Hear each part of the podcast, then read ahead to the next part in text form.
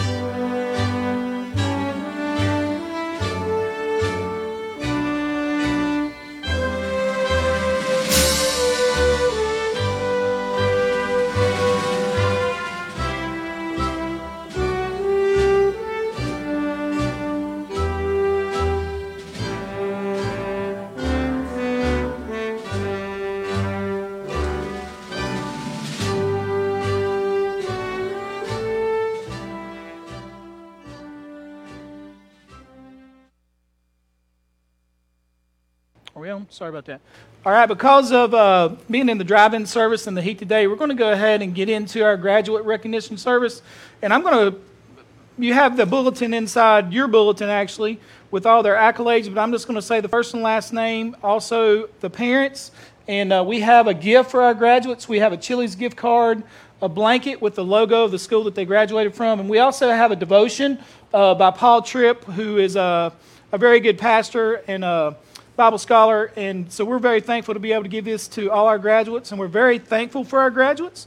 And we're going to introduce our high school graduates first. And first, we have Allie Cornea, daughter of Nathan and Anka Merrill, in care of Kevin and Lisa Powell.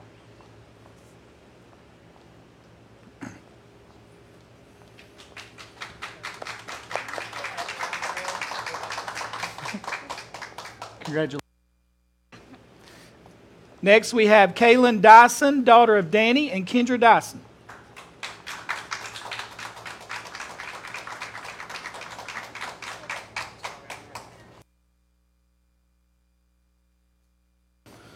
Lane Fox, son of Wesley and Bridget Fox.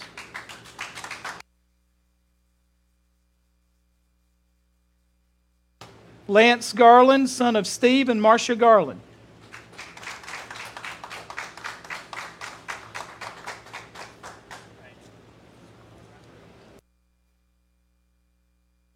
I just want to mention that all our students couldn't be here today, but we're still going to uh, recognize them. Next, we have Adam Huffman, son of Robert and Dana Huffman.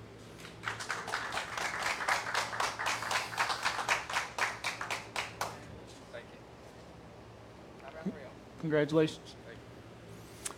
Easton Roney, son of Doug and Kelly Roney.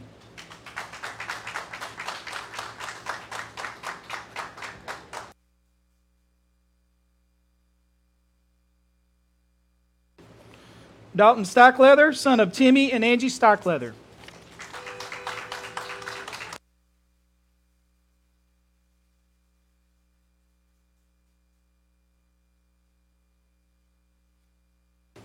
Next, we'll introduce our college graduates Jamie Adkins, daughter of Daryl and Sharon Adkins.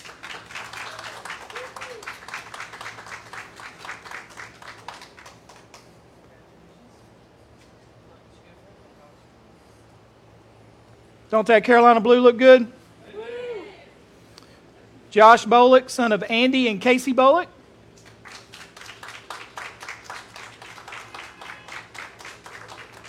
Justin Cook, son of Jimmy and Pam Cook.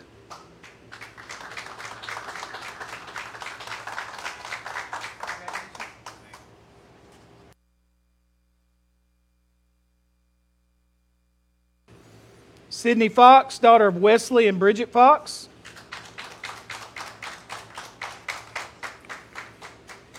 Addie Foy, daughter of Mark and Gina Foy.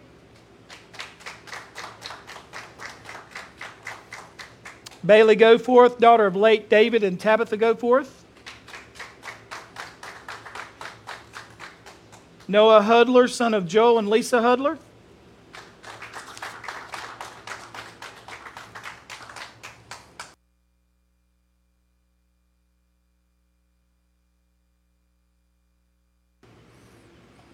Stephen Lowe, daughter or son of David and Lisa Lowe. Trent Marshall, son of Mark and Lori Marshall.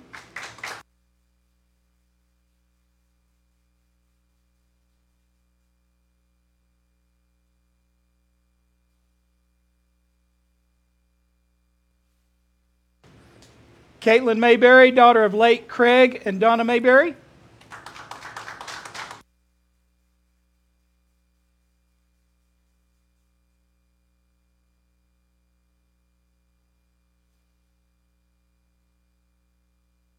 And finally, Noah Rogers, son of Chuck and Angie Rogers.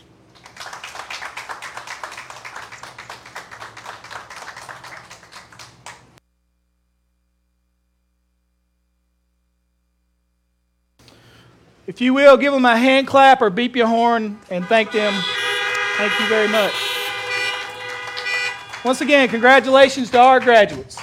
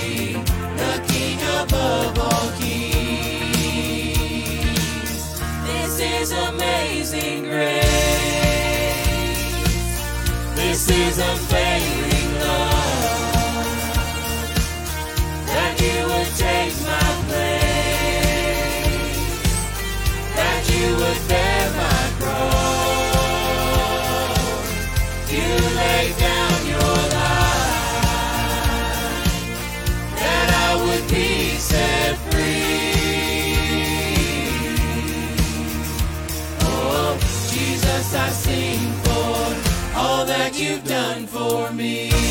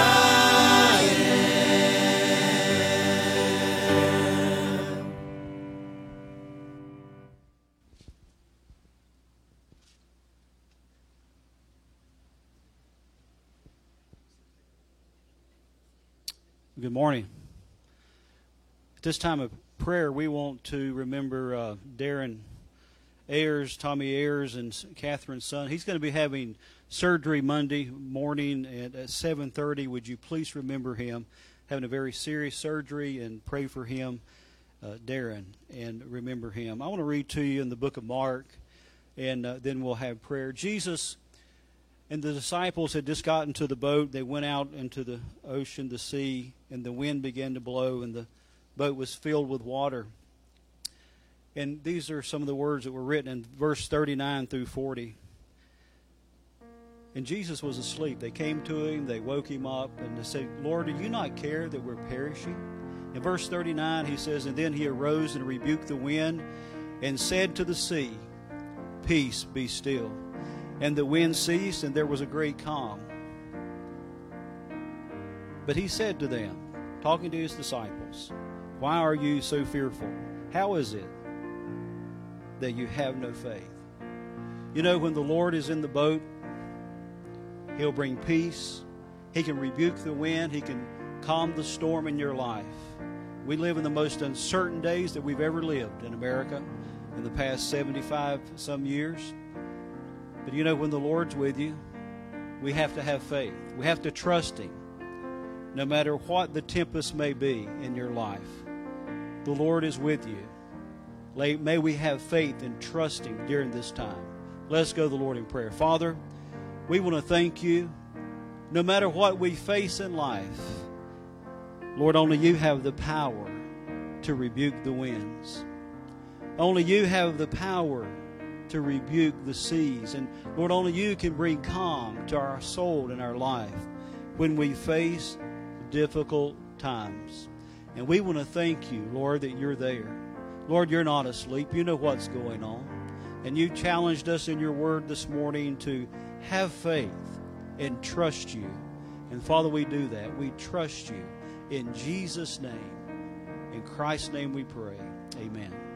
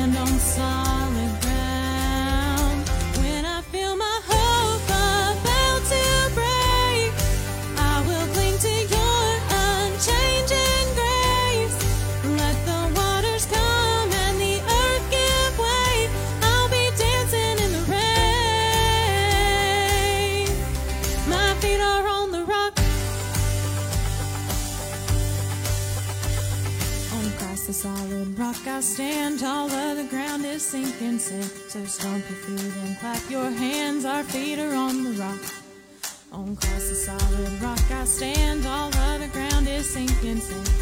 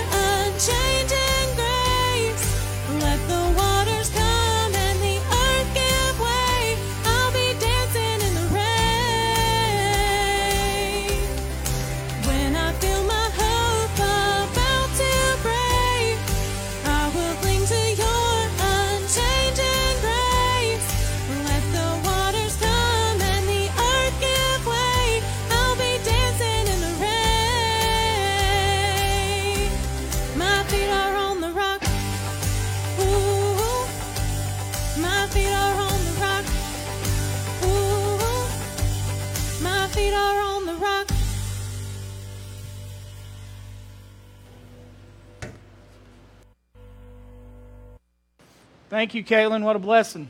If you have your Bibles, I'm going to ask you to go ahead and turn to Romans chapter 5. We're going to be talking about the gospel, part four. We've been looking at the gospel the last four weeks. And this morning, we're going to talk about justification. I mentioned that last week about how important it is to be justified. And today, we're going to look at the benefits that come from that justification. I just want to remind you that justification is when God declares us to be righteous in His sight. When God imputes to us the perfect righteousness of Jesus Christ, He imputes it to our account in heaven, and we're declared not guilty for eternity. The highest court in the universe, because of your faith in Jesus Christ, declares you not guilty for eternity. It is irrevocable and irreversible, it is for all time. A Christian need not fear judgment. That's why John says this perfect love casts out fear. There's no fear of judgment for the Christian. But along with that comes benefits. Notice verse five, or chapter 5 verse 1. Paul speaking says, "Therefore, having been justified by faith, we have peace with God through our Lord Jesus Christ, through whom also we have access by faith into his grace, in which we stand and rejoice in hope of the glory of God. And not only that, but we also glory in tribulations, knowing that tribulation produces perseverance, perseverance, character, and character, hope. Now, hope does not disappoint because the love of God has been poured out in our hearts by the Holy Spirit who was given to us. Let's pray together. Father, we thank you for your word. Father, we thank you for Jesus. Lord, only faith in Jesus Christ can save, and only by being saved can we be justified. Lord, these five things we're going to talk about this morning, Lord, are such a blessing. They've been a blessing to my life.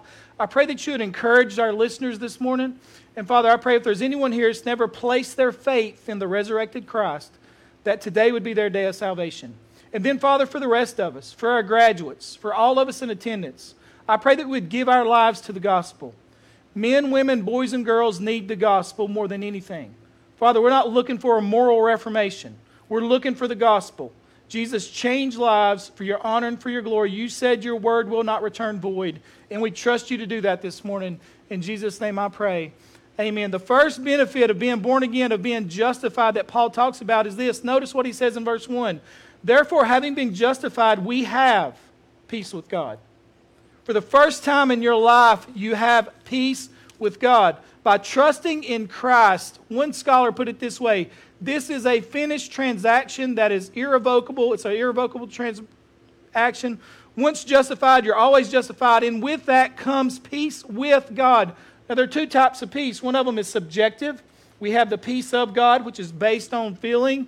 One scholar put it this way subjective peace is a feeling. It's the peace of God, not peace with God, but the peace of God. It's the inner calm within the heart and soul because our faith is in the Lord in the midst of storms, the storms of life and tribulations that we face the difficulties, we still have the peace of God. Jesus talked about that. It's so wonderful to have. Jesus says this in John 14 My peace I give unto you, peace not as the world gives, my peace I give to you. He says that regardless of what goes on in your life, you can have the peace of God in any situation. Paul speaks of this in Philippians. He says, Be anxious for nothing, but in everything through prayer and supplication with thanksgiving, let your requests be, be made to God, and the peace of God will guard your hearts and minds in Christ Jesus. But this is not what Paul's talking about. Paul's talking about something greater, even though that is so important. And aren't you thankful that you can experience the peace of God throughout your life? This is something that is a fact that's not based on feeling. Peace with God. This is enormous. Before you were born again, you were at war with God, whether you realize it or not. Right after John 3:16, John writes this. He said, "He who believes in the Son has eternal life, but he who does not obey the Son will not see life, but the wrath of God abides on him. And please note the verb tense. The verb tense abides on him is present tense, which means this you're either under the wrath of God or you're a born again believer. And that wrath will stay with you until you face God in judgment. But the moment we believe in Christ, we go from being an enemy of God to being a friend of God, and the war between you and God is over forever. I heard R.C. Sproul share a story one time when he was six years old. He said it was during World War II, and he says he knew his parents were kind of uneasy, but he said, I was six. The war, the war really didn't bother me too much because I didn't know much about it. And he said he and his friends in the, in the neighborhood would go play stickball out in the neighborhood. And he said he remembered he was getting ready to bat. He's six years old, right? And he says doors started opening all over his neighborhood, and adults started running out into the streets. He said even his own mama come running out of her house with her hands in the air, jumping up and down, shouting this, the war is over. The war had ended. Friends, the night you were born again, or the day you were born again, the war between you and God is over. And for the first time in your life, you can have peace with God. You remember those days when you were lost? and you'd, you'd hear a person preach or somebody share the gospel, and there would be this uneasiness in your life. In your life, there was something wrong between you and the Lord. Couldn't sleep at night. I'm so thankful that that conviction in my life will never be there again because the war between me and God is over forever. So I have, and you have, if you're a Christian, peace with God forever. And this peace with God leads to number two, access with God. Notice what he says in verse 2. Through whom also, and the word whom is pointing back to Jesus, we have access by faith into his grace. Now, listen to this. What this is saying is that when we're justified by faith, it introduces us into the very real presence of God. We have access into a personal relationship with God. Listen to this. It's more than fire insurance. You're clothed in the righteousness of Christ, so you can have access with the God of the universe anytime you like. Steven Lawson put it this way. You'll note verse 2 begins, through whom? And the whom refers to Jesus Christ at the end of verse 1.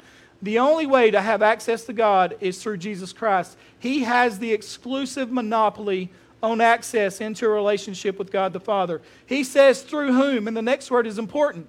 It says also, which means this is a package deal. This isn't separable. If you have peace with God, you also automatically have access to God. This is very, the order is very important. If we don't have peace with God, you would not want access to God. You'd be trying to get away from God if you did not have peace with God. But because first we have peace with God, now, second, what a blessing it is that we can come into His presence and we're received into His presence with confidence. This is a past action with continuing results. This means that we can have peace with the God of the universe. And notice what He says you can stand in it. The word stand is a very important word. It means to be, be made to stand. It means to never be ushered out of God's presence. It, it means never to fall away from grace. It means to never fall out of grace. We will forever stand in His grace, in His presence. Notice some aspects to this access here. And it's not in your text, but it's so true. This access is restricted. Everyone does not have access to the presence of God. Only believers in Jesus Christ have access. It's permanent. This access is permanent. You can go into God's presence at any time for as long as you want to. You'll never be cast out. It's secured for good days and bad days when we're walking in obedience. It's spiritual. It's a spiritual access. This is within our heart. We're not talking about getting out of a room and walking into another room to be any closer to God.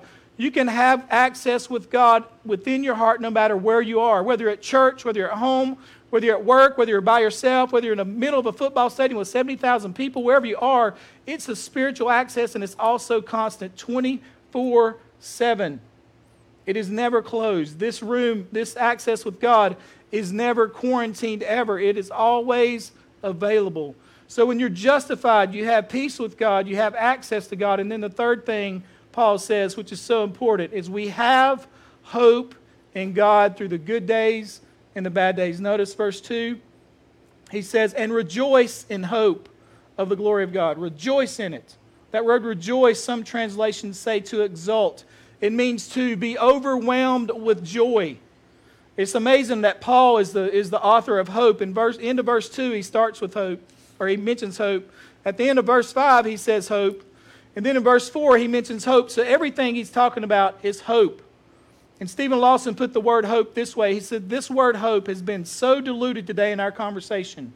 When we say hope, we mean oftentimes in America like we hope our football team wins or we hope it does not rain. That's not how the Bible uses the word hope. It's not wishful thinking. Hope in the Bible means a confident expectation of what's going to happen in the future. There is no doubt about it. It is confidence in God. Another word would be assurance, 100% assurance it's a confident assurance, so you can bank on this. We rejoice in hope, and this hope is the future glory and glory with God. What do we hope in? Notice what he says in verse 3. And not only that, but we also glory in our tribulations. This, tribulations in life, big, heavy, stressful problems in life. And what Paul is saying here is very important. Everyone who is justified is going to be under great pressure in life. This is the anti prosperity gospel. There are no free passes. Jesus said this, and you can put this on your refrigerator this verse. In this world, you will have tribulation. Everybody has tribulation. Everybody has hard times. Everybody does physical, emotional, relational, professional, whatever it is. It is a normal way of living. If you're a Christian, you will have tribulation, but everyone who is justified has peace with God and hope with God in the middle of their tribulation. You know why? That Paul says if you have that, look at the word here. He says knowing after the comma. He says we also glory in tribulations, comma knowing. That word knowing means I have an eternal perspective on my tribulations. I'm a mature Christian if I've been saved. I'm not tossed by every tribulation that comes. The majority of, of people in Alexander County's faith is so shallow. As soon as tribulation comes, they leave church, want to leave their faith in God. Paul says that's not what a true believer does. He says, You know tribulation is coming. You know you have an eternal mindset, therefore you can glory in whatever tribulations you face because you face because you're not an immature Christian. Notice what he says, knowing that tribulation produces perseverance. Look at the word perseverance. Every person here should underline that word. It'll help you in your life because tribulation will come. And what God says is this if you've been justified by faith, you have peace with God, access to God, and you can hope and have glory in your tribulations. And the word perseverance simply means this it means to bear under. It means to bear under. It means that we bear trials patiently and do not have an emotional meltdown because we know God is in the midst of it. God is sovereign before it, during it, and after it. So we're going to glory in our tribulations because God is there. And notice what happens. He says this knowing that tribulation produces perseverance, and perseverance, character. What does character mean? It just means Christ likeness.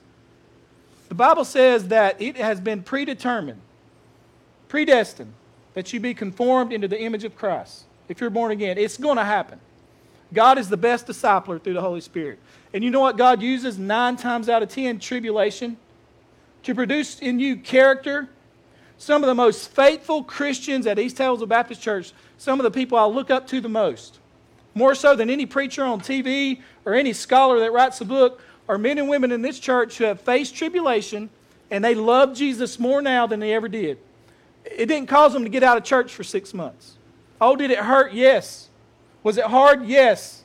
But did they keep their faith and trust in God? Did they persevere? Did it develop stronger Christ like character? Yes.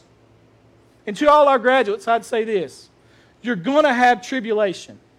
You're going to have great good days, and you're going to have some bad days. If your faith is shallow, you're going to have a hard time. You're going to have a very hard time making it in this life. And the first thing you'll want to do is leave your faith.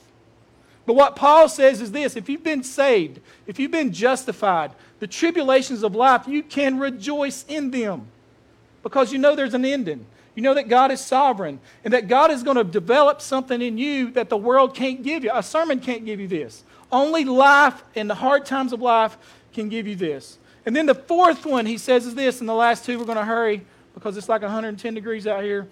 Because of your faith in God, because you've been justified, you can experience something the world can't experience. They can't buy it. Notice what he says in verse 5. Now, hope does not disappoint because the love of God has been poured out in your hearts. Notice that word poured out. That means like Niagara Falls. That means the moment you placed your faith and trust in Christ, you experience a greater love than you ever have in your entire life. It's been poured out. And that word poured out means it's a constant flow. The love of God for you never stops, ever. That's why I don't understand Christians that are grumpy and complain all the time. Uh, sometimes I think this Did you experience what I experienced? Do you know God like I know God? Why are you so bitter and why are you so distraught all the time? If the love of God is poured out in your life 24 7 overflowing, the psalmist says this. The Old Testament Jews would say this. They'd say this, but you, Lord, are compassionate and gracious, slow to anger, abounding in love and faithfulness. And they would say, just give me more of it. Psalm 136 says, Give thanks to the God of heaven. His love endures forever. Paul goes on in Romans to say this about this love. He says, Nothing will be able to separate us from the love of God which is in Christ Jesus. Now, listen, I don't know if anybody on this planet loves you, but I know if you're born again, God loves you. Loves you. Look at the word love. Look at the word love. God has poured that out in your life. You can't buy this. There's no accolades on the planet you can achieve that can reproduce this. It's only accessed by faith in the resurrected Christ. Listen, don't ever say, I don't know if God loves me. If you're His child, His love for you is unlimited. Unlimited. It is uncaused. It'll never go away. What a benefit it is to be a born again Christian. And then the final thing He says is this we have His Spirit. Notice the end of verse 5. He says, This love is being poured out in our hearts by the Holy Spirit who was given to us. Paul goes on to explain this important thing. The night you, or the, the moment you placed your faith and trust in Christ, the God of the universe, through the Holy Spirit, indwelled your life forever and is never going to leave. Forever. Paul goes on in Romans 8 to say this if anyone does not have the Spirit of Christ, he does not belong to Jesus. Paul says no one can say Jesus is Lord but by the Holy Spirit. Listen, once you place your faith and trust in Christ, the Holy Spirit resides. You're the temple of the Holy Spirit. That's why Jesus can say, I'll never leave you nor forsake you. You're, you're never alone in this life if you have Jesus, ever. I don't care where you walk on the planet. I've been to other countries and I feel just as much saved there as I do here. Aren't you thankful? You have a friend that sticks closer than a brother, the Holy Spirit. And one thing I know about the Holy Spirit, not only does He access the love of God in your life, He gives you direction, purpose, peace, calmness. Aren't you thankful? What a benefit it is to have peace with God, access to God, hope in all our trials. Listen, the love of God poured out 24 7. If we don't experience it, it's our own fault. Then you have the Holy Spirit of God that fills your life, that gives you direction, that equips you for, for, for, for the life that you're going to face, who has supernaturally gifted you by the Holy Spirit. What a blessing it is. Why would you not place your faith and trust in Christ? Why would you not, and I would tell our graduates this, why would you not give your life for the gospel? Hey, listen, you can sell insurance and give your life for the gospel. You can sell cars and give your life for the gospel. You can be a missionary and give your life for the gospel. You can be a Sunday school teacher and give your life for the gospel. You can be a school teacher and give your life for the gospel. Give your life for the gospel. The world needs Jesus. The world is so filled with hate. I wonder sometimes when people talk today on television and claim to know Jesus and they're so mad and so hateful. Has the love of God really been poured out in your life? Have you really repented of your sin and placed your faith and trust in the resurrected Christ? It has it. You know what John said? If you don't love your brother who you can see, regardless of race, if you don't love your brother who you can see, how can you claim to love God who you don't even see him? Has the love of God been poured out in your life? Friends, I would encourage you today to give your life to Jesus. You have peace with God, access to God, hope in the trials and storms of life, and the love of God poured out all over you by the indwelling of the Holy Spirit. Christians, you have been blessed. I would encourage you, Christians, today to give your life, to give your time, to give your talents, to give your treasure to the spreading of this gospel. The world needs Jesus. Alexander County needs Jesus. Your coworkers need Jesus. Your family needs Jesus. Your friends need Jesus. The only way to be saved is to place your faith and trust in the resurrected Christ. Let's pray together. Father, as we come to you in prayer, Lord, we thank you for your word. We thank you for salvation. Lord, I want to thank you these benefits of knowing you. Lord, that the world can't experience. Father, you can't buy it. You can be the richest person on the planet and not experience what I experienced. And I want to thank you, Jesus, for this fact that I have peace with God forever. That, Father, I have access to you 24 7. That, Father, I can hope in whatever trials come my way. I can rejoice in it and glory in it because of you. And that, Father, the love of God, I am never unloved. One of the greatest needs of any person on this planet is to be loved. And, Father, we're loved by you. And then the Holy Spirit, who is here with us 24 7. Father, thank you so much for this. If there's anyone listening, Lord, on our live stream or in the cars, it may even be a graduate. I pray that right now, today would be the day of salvation. We are justified by faith. And when we're justified by faith, we have peace with God and everything else follows. Father, help us to be ministers of your grace, and of this wonderful gospel. We have the best news that the world needs to hear. And I pray that we would share it for your honor and for your glory. In Jesus' name I pray, and I hope everyone says with me, Amen. Well, as we close out our service, I'm going to ask Justin to come. He's going to give uh, some information to our graduates, and they're going to meet you over here uh, as you leave. And I know you want to say hey to them. Thank you. So, graduates, as you guys leave to go off to college, or um, as you leave college and start families and start working and that kind of thing, just want you to know East Taylorsville always here for you. If we can ever help serve you guys in any way, whether you're high school or college grads, we hope this is always home for you. And uh, come back anytime. We hope you come back all the time. Uh, so uh, this evening, uh, this afternoon, as we leave, uh, we're going to play pomp and circumstance and let the graduates come down the sidewalk, and they're going to stand in between the buildings. And so, as you guys come through, you'll have a chance to wave at them, encourage them a little bit this morning or this afternoon. And so, we encourage you don't don't roll through with your windows up. Wave at them, congratulate them, give them some encouragement because this is kind of a strange graduation for them. And so, encourage them; they need it. All right, so you guys have a great rest of the day, and as the music plays, you guys just walk down the sidewalk and come over here between the buildings.